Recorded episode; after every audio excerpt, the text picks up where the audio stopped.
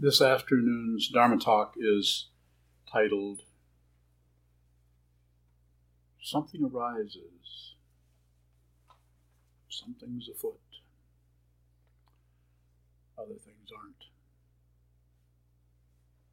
So something shows up in our life, in our mind, thinking about something, something comes through the door, uh, we go through a door into something, some other things, something arises, things arise this teaching uh, is different places, but uh, the reference for this would be the Lankavatara Sutra, which came out in somewhere in the early part of the last millennium, two or three thousand,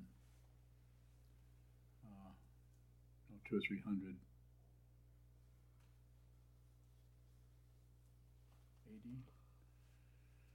After the Common Era. Anyway, something arises and we we name it. Uh, something makes its appearance, and we name it. Appearance, appearance, hand. Uh, sometimes those two uh, get somewhat conflated or are mixed with each other. So we're just breaking it down so that we can um, more carefully study it as it occurs in our mind, our body, our sensorium, sense of touch, sense of smell, sense of taste and so on, right up through sense of uh, thinking. Anything that arises. It wasn't there, now, now it's here. And then it goes away. And then we, we still even track it down with more naming, more explanation. So something arises, we name it, and then we project onto it. We imagine things about it. Well, what happened is over there, it's, it's not over here. That's never happened before. Here it comes again.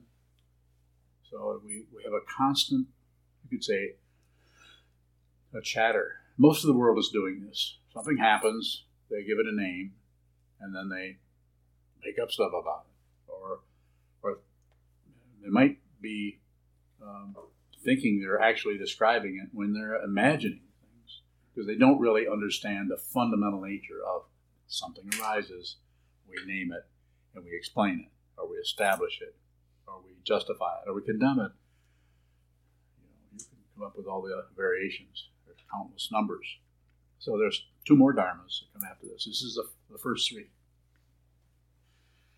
Um, this is also can be studied in a little bit more conceptual, uh, maybe not quite as accessible mode uh, uh, form, rather in what's called the three modes, or uh, dependent things are dependently arisen, and then they're uh, um, what are the other two? What's the other one? Perfected. Oh, good. I usually don't give tests. Only when I can't remember what I'm saying. So the dependently arisen, in other words, this causes this, causes this. Very simple, dependent, independent. And then uh, we make up stuff about that. Imagine, we imagine something. This belongs to me. This belongs to you. This comes from a tree. No, it doesn't. This is actually made of uh, plastic you know, we could just on and on and on. We can go every which direction. They did a good job of imitating wood, though. So, and in those three, then the perfected is the way the, the last two show up in the, what I call originally called the five dharmas, which is the perfected or ultimate truth, relative, uh, relative truth, ultimate truth.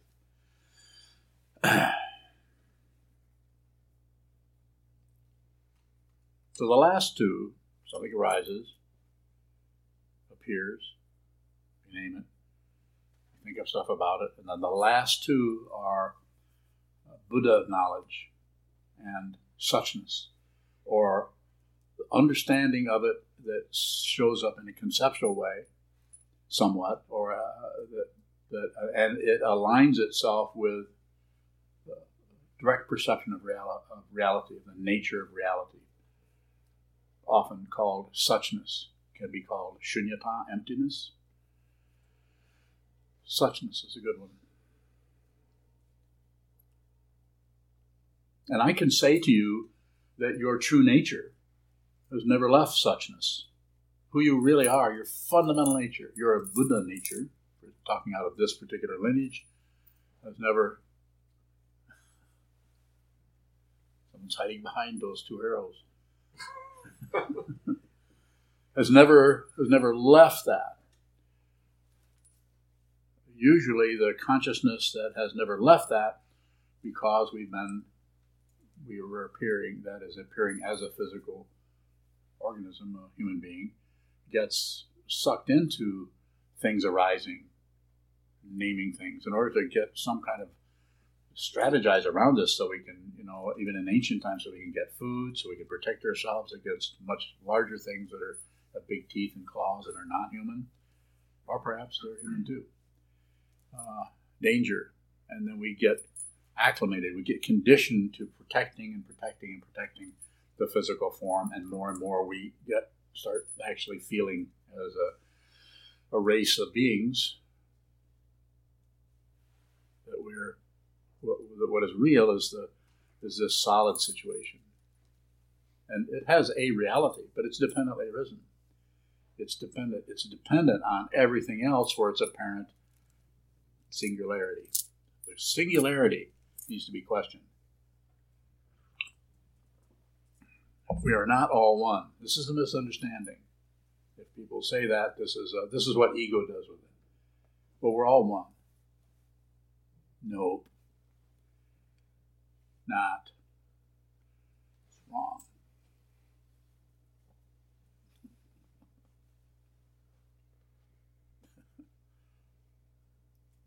So if we look at this, at these concepts, and we bring, uh, in our situation, uh, as meditators, as people who are endeavoring to train their mind, if you if you begin to uh, stretch, expand, emphasize the consciousness or the awareness or the openness in which things occur, in which those appearances show up, that we name and that we explain or accept or condemn or meddle with, whatever it may be. Or we turn into, we squeeze in such a way that it starts to produce all kinds of appearances with dollar bills on them. Or success, success and failure, the worldly dharmas of success and failure, and praise and blame, so on and so forth.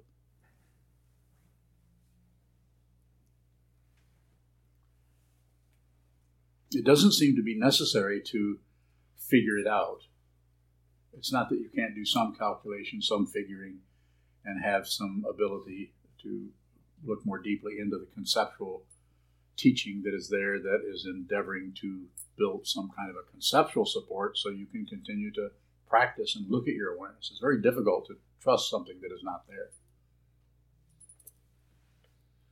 Give it the benefit of the doubt.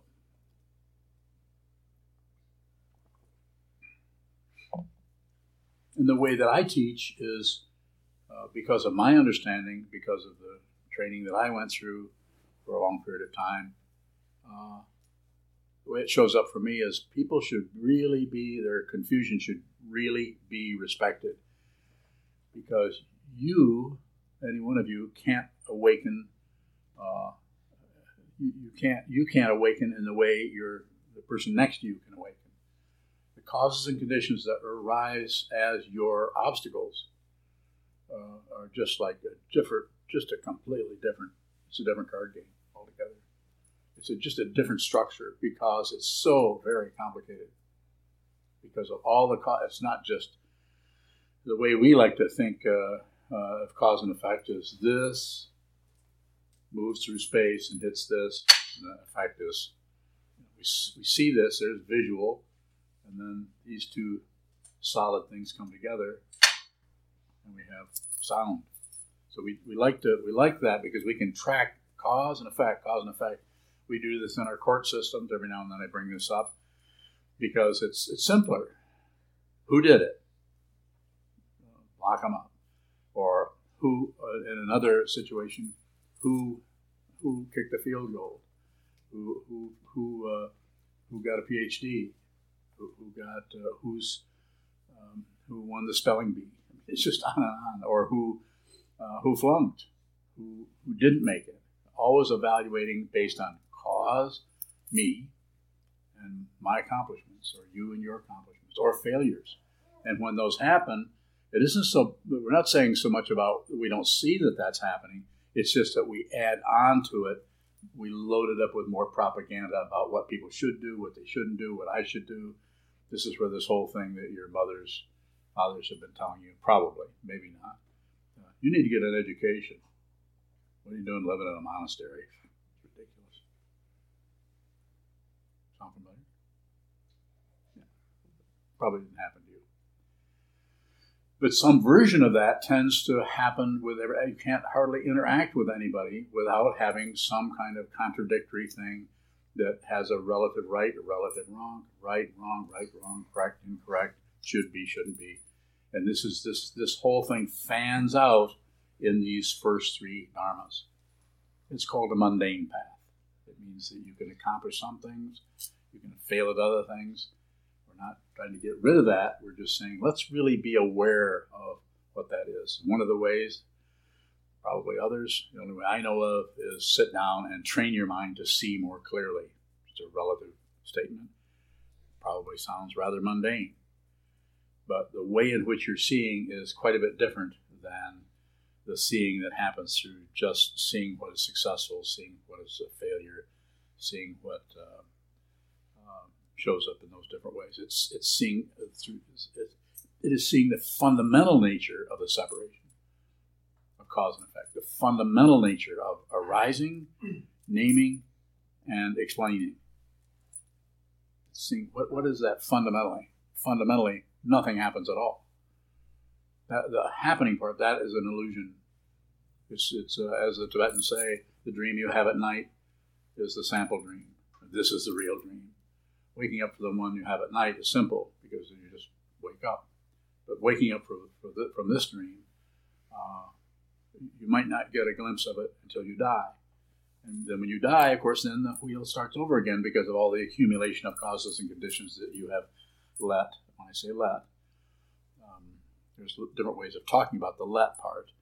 Uh, uh, run your life.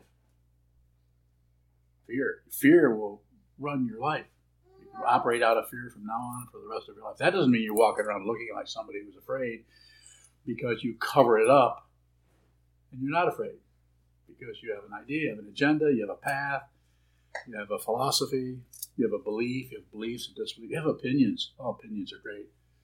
It's like living in the middle of 1,500 rowboats. You can't even see the water. All you see are boats. What a wonderful image that is helps so much, doesn't it? Especially all you Pisces.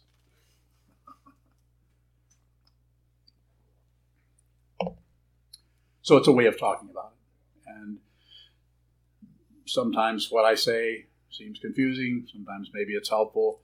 Uh, my intention is to help you, is to help you see more clearly who and what you are and why you're even in such a place like this, uh, meaning the world, not just this room why why or how did you actually come into manifestation? As I've said probably hundreds of times by now, since I've been talking hundreds of times. Uh, look in the mirror. That's the, the simplest way to, to talk about dependent origination. You cannot there cannot you cannot be there without a mother and a father. We kind of take that for granted. And a particular one at a particular time. Otherwise, you would be someone else, more than likely. So something arises, we name it, and we project our ideas, opinions, and modify it with our interpretation of that. Very simple.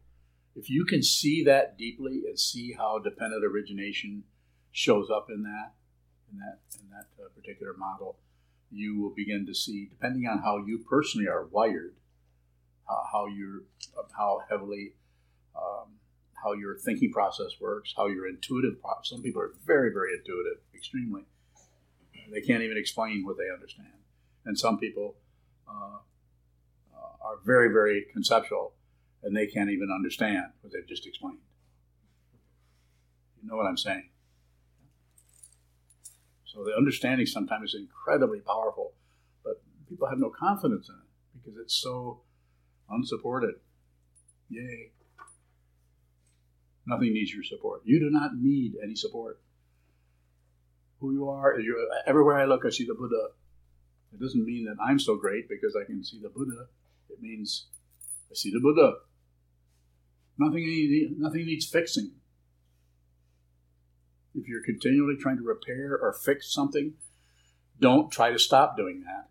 Just bring your awareness to it so you can see that you have an agenda about your identity, and that, that, and that is um, a mistaken identity. There's no one home. The skandhas form, feeling, perception, concept of the thinking process, or the uh, elaboration on what appeared process, and the six sense fields through, through which those situations appeared. The consciousness itself of sound, of smell, of taste, of touch, the, the object that is arising, lights, sounds, cardinals in the trees, and the organ that uh, receives that are not separate. They just look that way. If you realize that, the work is over. Never have to meditate again. Never have to do anything again. And you may not. You may not do anything again. And if you're on this path, then maybe you'll look back at your vow to be with all things. This is the Bodhisattva vow. Save all beings. And of course, the fundamental understanding is there aren't, there aren't any beings. Not really a joke. Because, but what is uh, profound about it is that both there are all there are beings who are suffering intensely everywhere, and those beings are completely empty of the self that suffers. It's an astonishing thing to see, and it's flat out ordinary. At the same time, again, another what do they call that? Non duality? Not two. One taste. Ro chig. One taste. I always like to use Tibetan every now and then. It kind of brings up the. I'm about to use some French. No, I'm not going to. I'm not going to try my French. Not with Evan in the room. and not with uh, uh, watching me from, or watching us from uh, Brittany. I'll work on it for a few more years. Questions, please? What's the fifth one? You said Buddha wisdom was the fourth, and what's the fifth? Thanks. I didn't mention that one. Suchness. So things appear. I'll go through it again. And there's different ways of talking about this in the Lankavatara Sutra, uh, whether it's the Red Pine translation or the, the Taro Suzuki translation, I think I have his name right, um, which was written in the 30s, 1930s. Uh, a different way of understanding that. I highly recommend Red Pine. You could you could look at both of them. We've studied the Lankavatara, I think, uh, as a study group in here over the years four different times. We're in the fourth time right now. Yes. So we keep going through this material so that people can use these concepts, can get used to these concepts and then also spend a lot of time on the cushion uh, watching their minds. So things appear, things arise, we name them, we make up stuff about them, and then through the sitting practice of meditation, we start to look at that structure and we begin to see either right away or gradually or over time uh, however that may show up for you, depending on the causes and conditions that arise as your particular human being manifestation. There's so many causes and conditions, you can't trace them all in that area, and then you would be able to see uh, reality. You would actually be seeing from some place that is both here and not here at the same time. You're all everybody's already in nirvana. You heard about you've heard of nirvana, right? Right, right, right. Nirvana it isn't something else. It's not separate from this. It's broken down so that the Buddha could teach, so that so that this can be taught.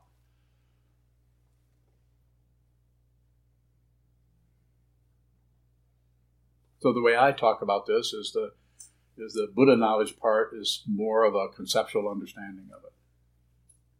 But it's not it's not a uh, it's not a level of just knowing a bunch of facts or a bunch of uh, logic about it. It's having also having insight. Uh, it is coupled with suchness. Some people maybe have more of one, like I was saying before. Some people have this powerful intuition without being able to actually know what it is they understand and be able to talk about Buddha knowledge Um, sometimes uh, some people will have this intuition really early, and it might be decades before they're able to actually say what they talk about because every time they go towards that intuition, they freak out because the ego mind is still, there's still aspects of the ego mind that are thought to be real. You don't have to get rid of something that is not real. Isn't that good? The ego that you constantly thought, well, that's just my ego. Well, that's very egotistical of her. Notice how we do this. We're, we are so so easy for us to just say, "Well, that's," as if we've made some big, big, big discovery about ourselves or somebody else. That will not help you to make comments that are relatively true, about your ego. That's narcissistic or that's egotistical. Of course it is. It's everywhere. So now that we see that, now let's find out what is true. Uh, and I can tell you what is true. It is not real but we make it real by when someone has an egotistical, so to speak, or narcissistic activity, we condemn it, makes it real. We justify it, makes it real. We turn away and ignore it. Just we can't stand it anymore, so I'm just going to walk away from it. Gives it its relative force, reality, and so on. Find out who you are. If you find out who you are, no one will be a puzzle to you anymore. If you if you make friends with this, you have no enemies anymore. You can't have an enemy if you make friends with this. Because the enemy always is projected out of this onto the world. This antagonism here is pushed away, out, and then and we think it's out there, and then we fight with them. Or the difficulty is out there, we think it was is, is here. We need some kind of polarity going on. Knock it off. Don't do that. How do you do that? It's not rhetorical. How do you do that? Huh? Yeah, good. I like to hear that come back this way. Meditate. Sit down, sit down, and don't add, don't subtract, don't divide, don't do any math. I'll sit down and what? Be miserable. Pretty simple, isn't it? Need any instructions on that?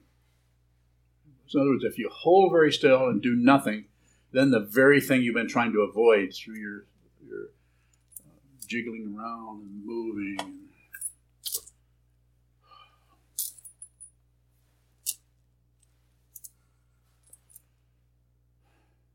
It shows right up. It's right there. And you don't have to accept it. Misunderstanding. Don't reject it. Don't accept anything. Don't let go of anything. That's a misunderstanding, where somebody's trying to manipulate you into being different than you are. Be who you are. Hang on. But look at the grip. Look where you're gripping at. Use that. That's a Dharma gate. Look at the way in which you torture yourself. Look at the way in which you do this. If you're blaming something else for the, the suffering, uh, just watch that watch it. If you watch something and you don't add to it, if you watch something and don't subtract from it, and you watch something and you don't uh, divide or separate, separate yourself from it, then the very the very teaching of the four of the, the I would say the three marks of existence, uh, impermanence, then it can actually function. Then your horrible feelings actually can start to fade away because they, they depend on your grasping or rejecting or ignoring in order to have any kind of what longevity duration. And they will get it. If you if you do anything with it. Because when you do that you're doing it out of an imputed self-centeredness which is commonly called ego in the yogacara tradition we call it the seventh consciousness. The one just past the, the, the generic thinking mind of the sixth uh, consciousness. That is actually freaked out, paranoid, looking for stuff, keeping things away, getting more things in, ignoring things that are impossible to understand or might make you look bad if you did anything with them, because then everyone would know how unskilled you are.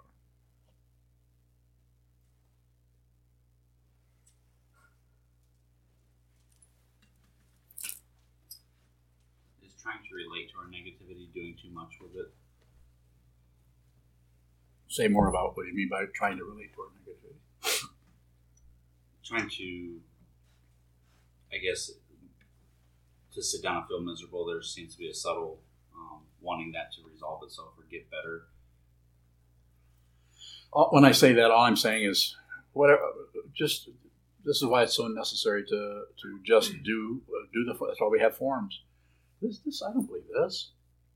I don't believe in this. Uh, that there's. I don't believe in that. But we need some kind of a structure, and uh, there's a the, um, the Kagyu uh, refuge tree there, the thangka there, Kagyu lineage of Tibetan Buddhism. It's not it's not about believing in it, but it's about using forms in order to help us work with the, with the incredible uh, convoluted nature of our consciousness and our karma down through the centuries, through lifetime after lifetime.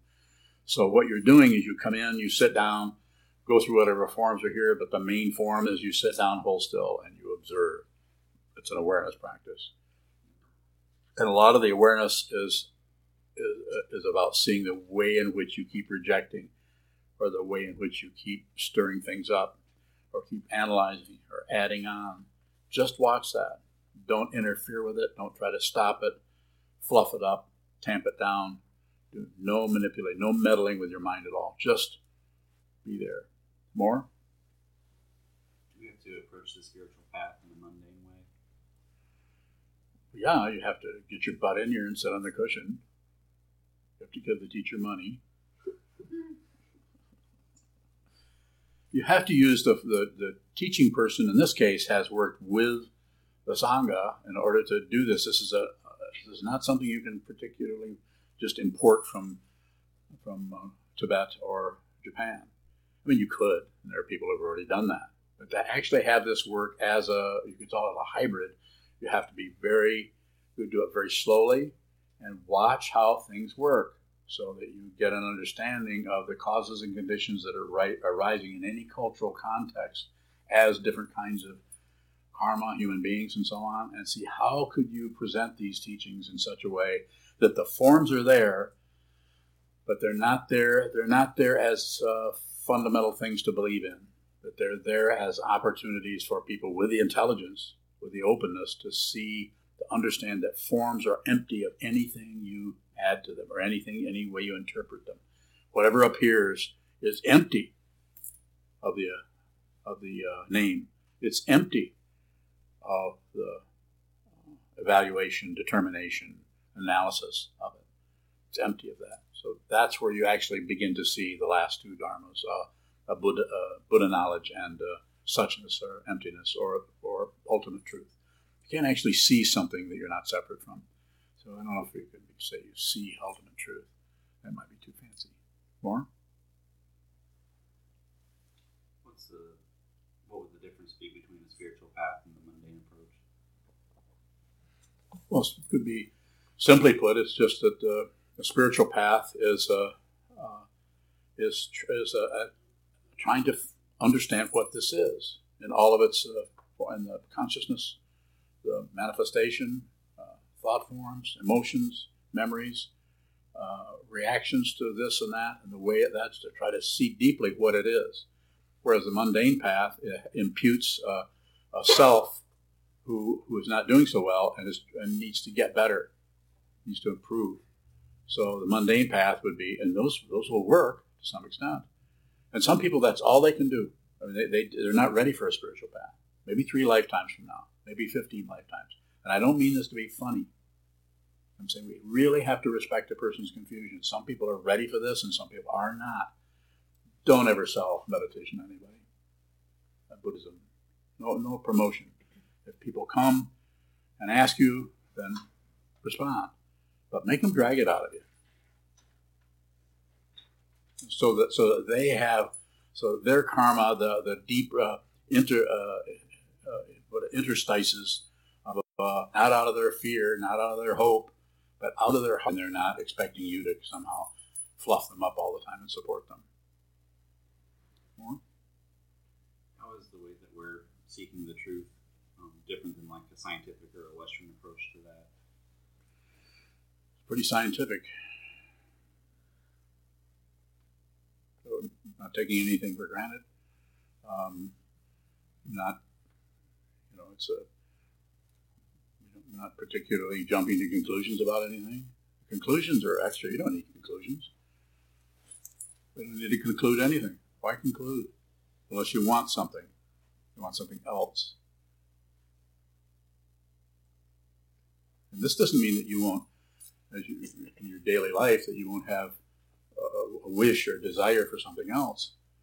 But it's not the same as thinking there's somebody that deserves something or somebody that doesn't deserve something, some kind of imputation that, that makes that even more deeply ingrained emotionally and, and causes more fear or more trepidation or more uh, worrying.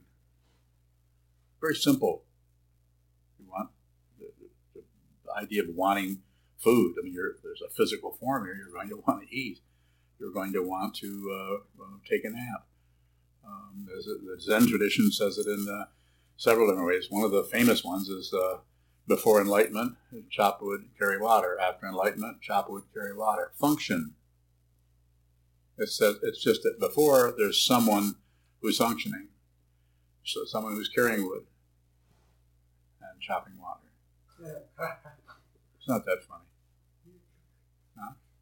Oh, it's funny. and and after after uh, enlightenment or awakening or realization, there, there, that's just happening. There's no one who's doing that. I'm not saying there isn't a consciousness that's aware of the of the wood or aware of the water. Uh, I'm not saying that there isn't a consciousness, but it's not a, it's no longer separated from anything. Therefore, it is the wood. It is the water. It's not separated from. It's not separated from anyone it meets. Everyone that that awareness, which still may be embodied and may not, it's not going to care whether it's embodied or not, particularly because the grasping, the rejecting the hope and fear is gone. It's completely hopeless. Therefore, it's completely fearless. If you have hope, you're going to suffer. I'm not saying we don't look out and say, gee, I hope it doesn't snow today. I'm not talking about that. You should say you should always say that, especially in Michigan. Get a quorum going. Further questions? Here. Earlier, you pointed at the Buddha and the Thangka over there, and you said, "I don't believe that." But then you, um, shortly after that, said, "Well, you're rubbing your knee." I don't know.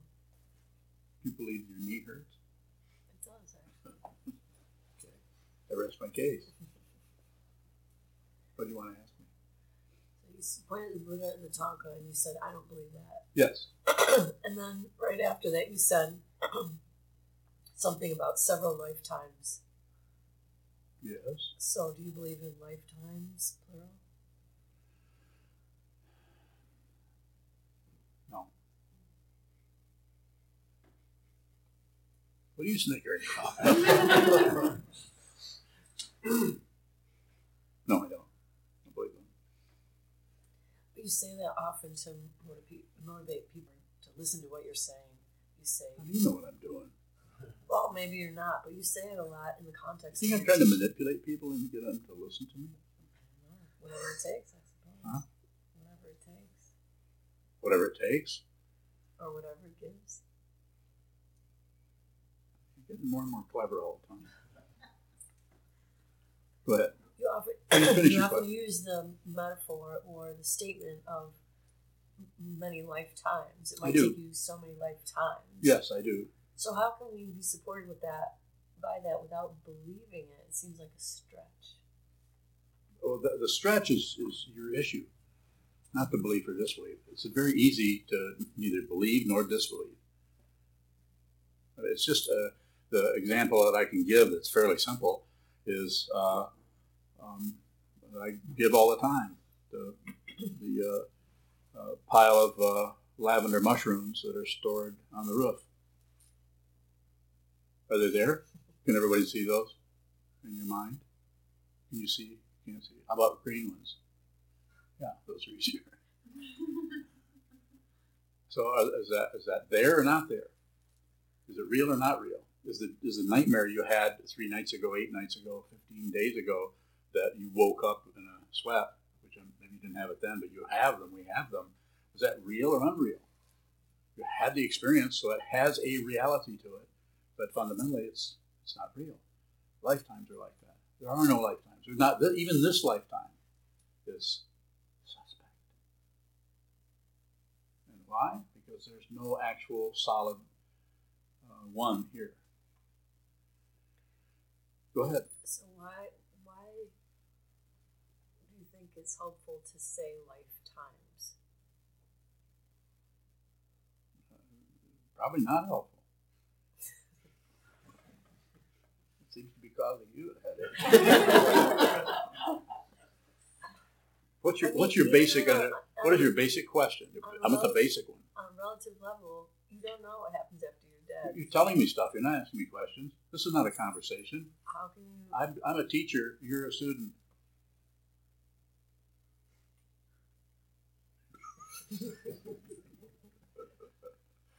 or did you read? Why did you shoot the shit with me?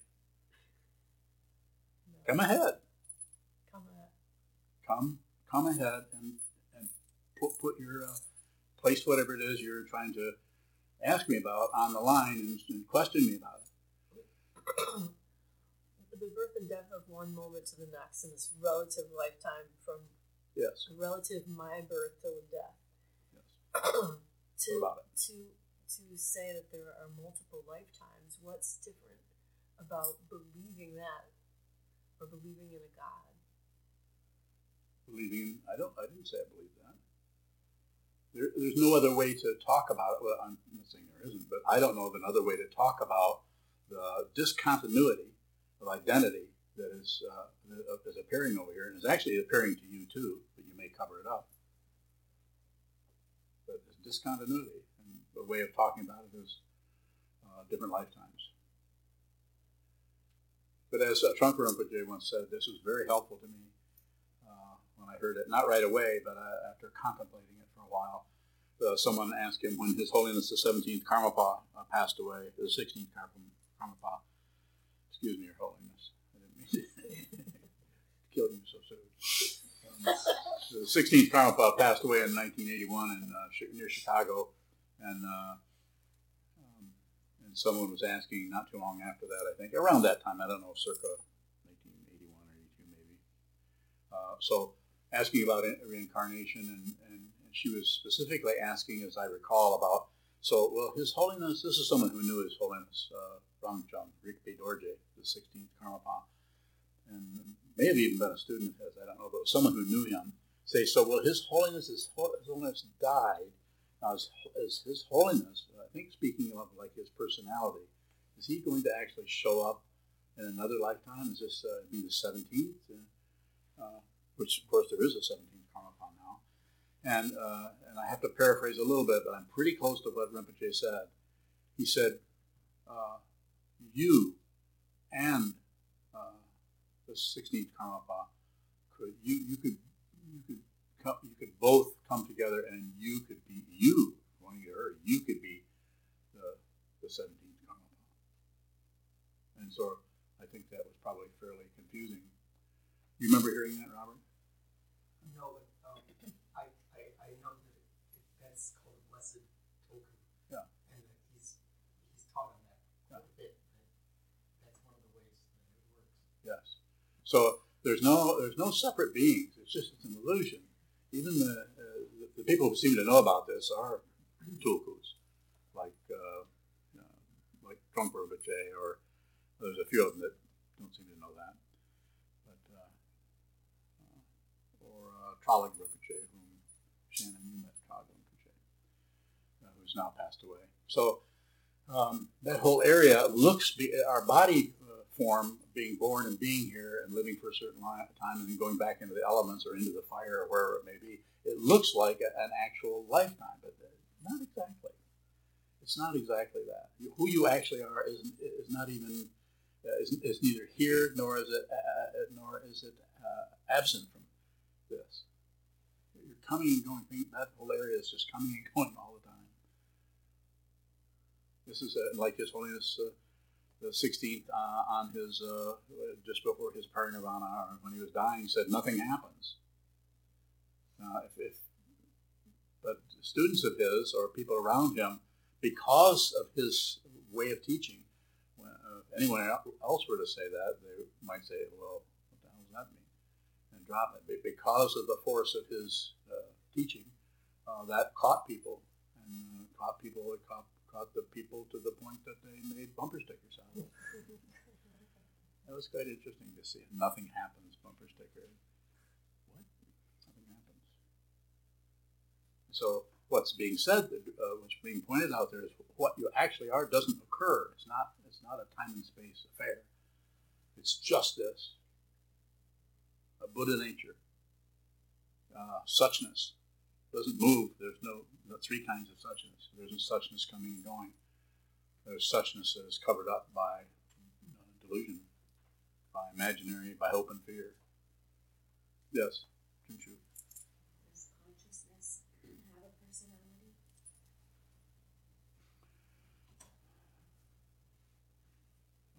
Consciousness itself may not have a personality, but the way in which you're asking it could manifest as just about anything. And when consciousness is liberated from the, from the, the chains of belief and the chains of hope and fear, then consciousness, if it's if it's functioning with uh, an organism, a body mind complex as a human being, then it's it's actually free to do just about anything. So it could show up in any direction, fearless, fearless to the point of not not just not being threatened by anything, and still having a tone of voice, having a smile, having a frown. Sun face Buddha, moon face Buddha, someone who realizes this is no longer uh, you can't even find them. They, they could be they could be sweeping the street. They could be uh, fixing the street lights. If someone sees that the ego is unreal, where does the personality come from? It's, it's still there. It's just unreal. So it can't be it can't be threatened. It doesn't have any uh, no substance to it. So it's just like a probably not a very good uh, metaphor, but it's the one that's showing up, just like a flower. It just shows up, and then it falls apart again. It blooms and it goes away like a morning glory. But when it's blooming, it's totally apparent, and then it just goes away. It's called impermanence. Go ahead.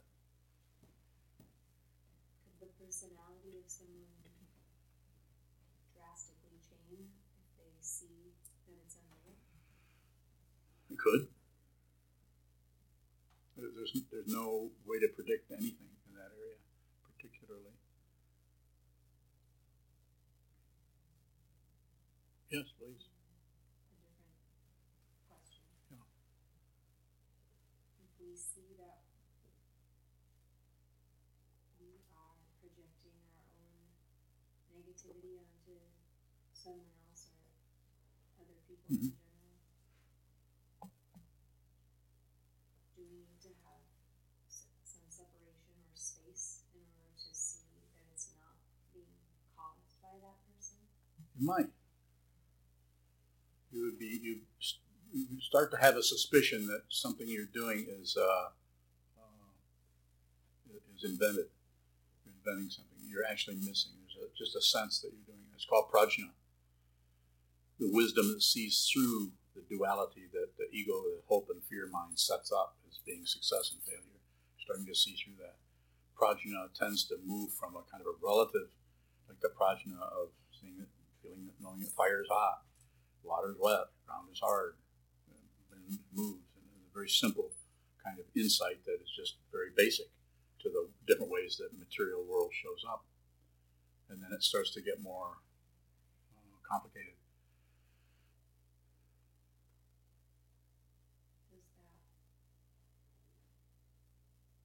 see something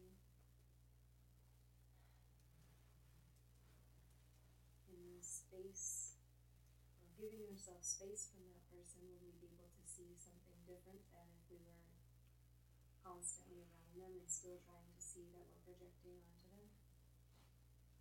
Mm-hmm.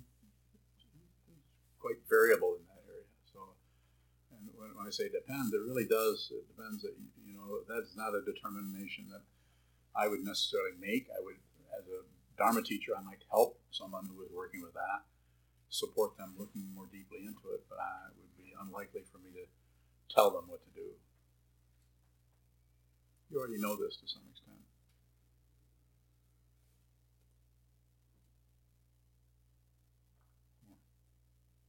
Further questions? Have a couple more if you have them. Shannon? If we're um, dealing with is there a way to kind of slow a process down so we don't then have to jump into labeling the emotion or creating thoughts around it? So, of course, sitting meditation gives us gives us more room for the craft to happen, and more space, and there's more of a chance of the consciousness is identifying with the spaciousness of the mind rather than the, the actual items that are showing up: emotions, feelings, memories, concepts, constructs of all kinds coming and going, and jockeying for position in our thinking process. But more space, more space, so that there's a possibility that uh, our Buddha nature, our wisdom mind, uh, will will begin to understand that. And so, uh, one of the ways that I, besides sitting practice and encouraging people to sit as much as they can, I also encourage people to do that uh, the alternating sense awareness practice. So, taking a sense of touch, a sense of seeing, sense of hearing, which are very powerful the objects, and they're the feeling and uh, the colors, textures of something, shape of something, and the sound, the tone, and the spaces between the tones, whatever may be a bird or a person's voice, to alternate, to, to, to go into it and just touch on it and then go to the next one. Touch on it and go to, go to the next, just go back and forth or around. And this, uh, by doing this, it seems that whatever's arising as fear or paranoia or, uh, for that matter, terror, uh, anxiety or whatever's arising uh, has to has to uh, is going to have company uh, because those are those are not that those aren't happening in the body, in the feeling of the body, but the sense of seeing. Um, if you're just seeing the shape of a building or some green leaves on a plant or the shape of a hexagonal tape of shape of a table, just a vision of that before you call it a hexagon just a feeling of that is, is there if you move immediately from that to, to another form, another to another even another sense field, or and move actually treat the treat the thought thought process the same way you're treating sound, just receive. So if you're, you're practicing on things that are less threatening, uh, like uh, color, red, blue, orange, rainbows, see. I mean, can everybody, if I say uh, I'm going to count to three, and then I want you to see a rainbow in your mind. One, two, three. See that? Anyone can't see a rainbow in their mind? Come on, tell me. Can't see it. Oh, I promise not to pick on you. Okay, everybody saw a rainbow. What was the top color? There's not going to be a test. But what was the top color?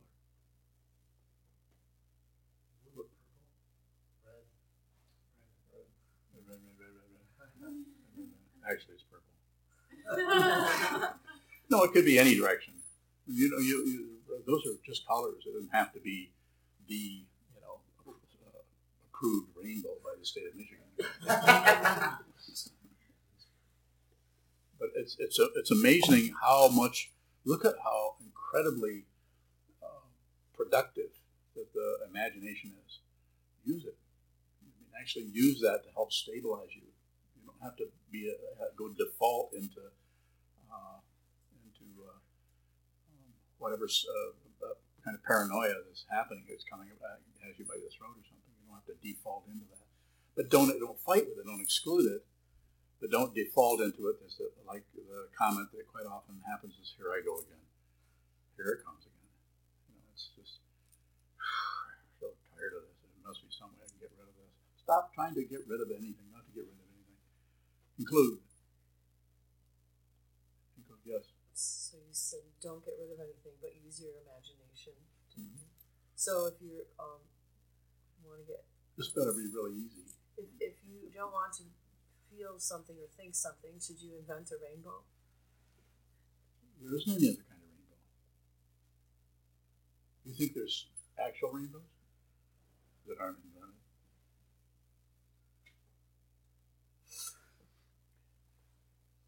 Should you endeavor to replace That's the. not a, you didn't answer my question. What was your question? I don't remember. Go ahead. Are you asking me a question? Yeah, I was trying to get clarify your question. Oh.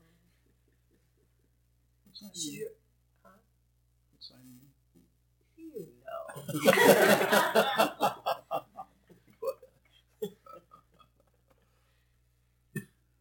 Your endeavor to use imagination to replace what it is that you don't want to look at. I think Evan's doing that, aren't you, Evan? Huh? Taking something and replacing it with something else. We talked about that. earlier. If you're a life coach, that's okay.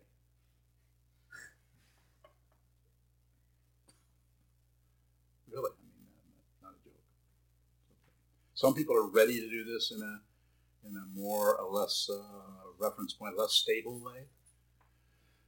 Usually because they're um, terrified by something or really heavy anxiety. Uh, not a good idea to replace that with something else, particularly.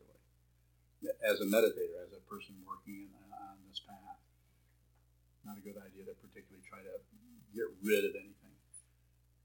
More? If something is really intense and it keeps coming and coming and coming, Mm-hmm. and you could kind of nudge it with a diversion, like Mhm. a rainbow or something. Like a rainbow. Well, I would probably wouldn't pick a rainbow, but You wouldn't pick a rainbow. What would you pick? my scamp. Your house trailer? yeah, like all the things I could do with it. Yeah. I remember one time I was in retreat and I was really miserable. It was a long, it was like really long, month long retreat. And I just got sick of being there, so I started imagining creating a storage building. And I created a whole storage building, board by board. Then I went back to being bored. so I think uh, to, to, to be uh, um, definite about this, I would say it doesn't matter so much what you do, it's about really being aware of what you're doing rather than, than validating something and then blanking out in some area or ignoring something. Just if you're going to do something, bring as much awareness awareness into it as you can, or be as aware as you can, as you can of what it is that's what's happening. Be the sky, not the clouds. But identify with the open dimension of the situation rather than the clouds which show up. If you do that, then you, you will not be separate from the clouds. No guarantee. Yes. So, um, using that image of being the Yes. open dimension, say, and you say step back a quarter of an inch, but if you know that your mind is perseverating on something over and over and over, that ever just strengthen itself? Where, you know, you say it exercises the awareness muscle, but it could be the muscle of the same old story. Not if you're aware of it. If you're aware that you're doing that, it's different than having that happen uh, just where it slowly fades off in the background and it just keeps happening and happening and happening. Habit, habit patterns. Habit, if you're aware of habit patterns, they aren't exactly habit they can be very painful to watch, to observe without meddling with it as I sometimes say to people, whatever's arising in your life right now, whether you're on the cushion or you're uh, out in your scamp, you know, is exactly what you need to see. But for you to actually see that, uh, not fight with anything anymore, just you know, as uh, as I've quoted him before, this is one of the most profound things uh, that Chief Joseph of the Nez said, from where the sun stands now, I will fight no more forever. Don't fight with anything. It's not, not good. Don't fight with anything, no matter how mean, aggressive, brutal, or threatening. Don't fight. Don't run away either. Sit a lot. Kyun. Thought I forgot you. Forgot your question. Yeah. um, the origin of what you say something arises. The origin of the something that arises is that always karma? It looks that way. We, we don't know. We go too far trying to explain, and it, it just creates a big philosophical labyrinth. It looks like karma, cause and effect. It looks like this happens, and that happens, and this happens, and here we are your mom and your dad got together, and then here you are. Just, just keeps going on and on and on. More? Ask me the actual question. Did I say ask me?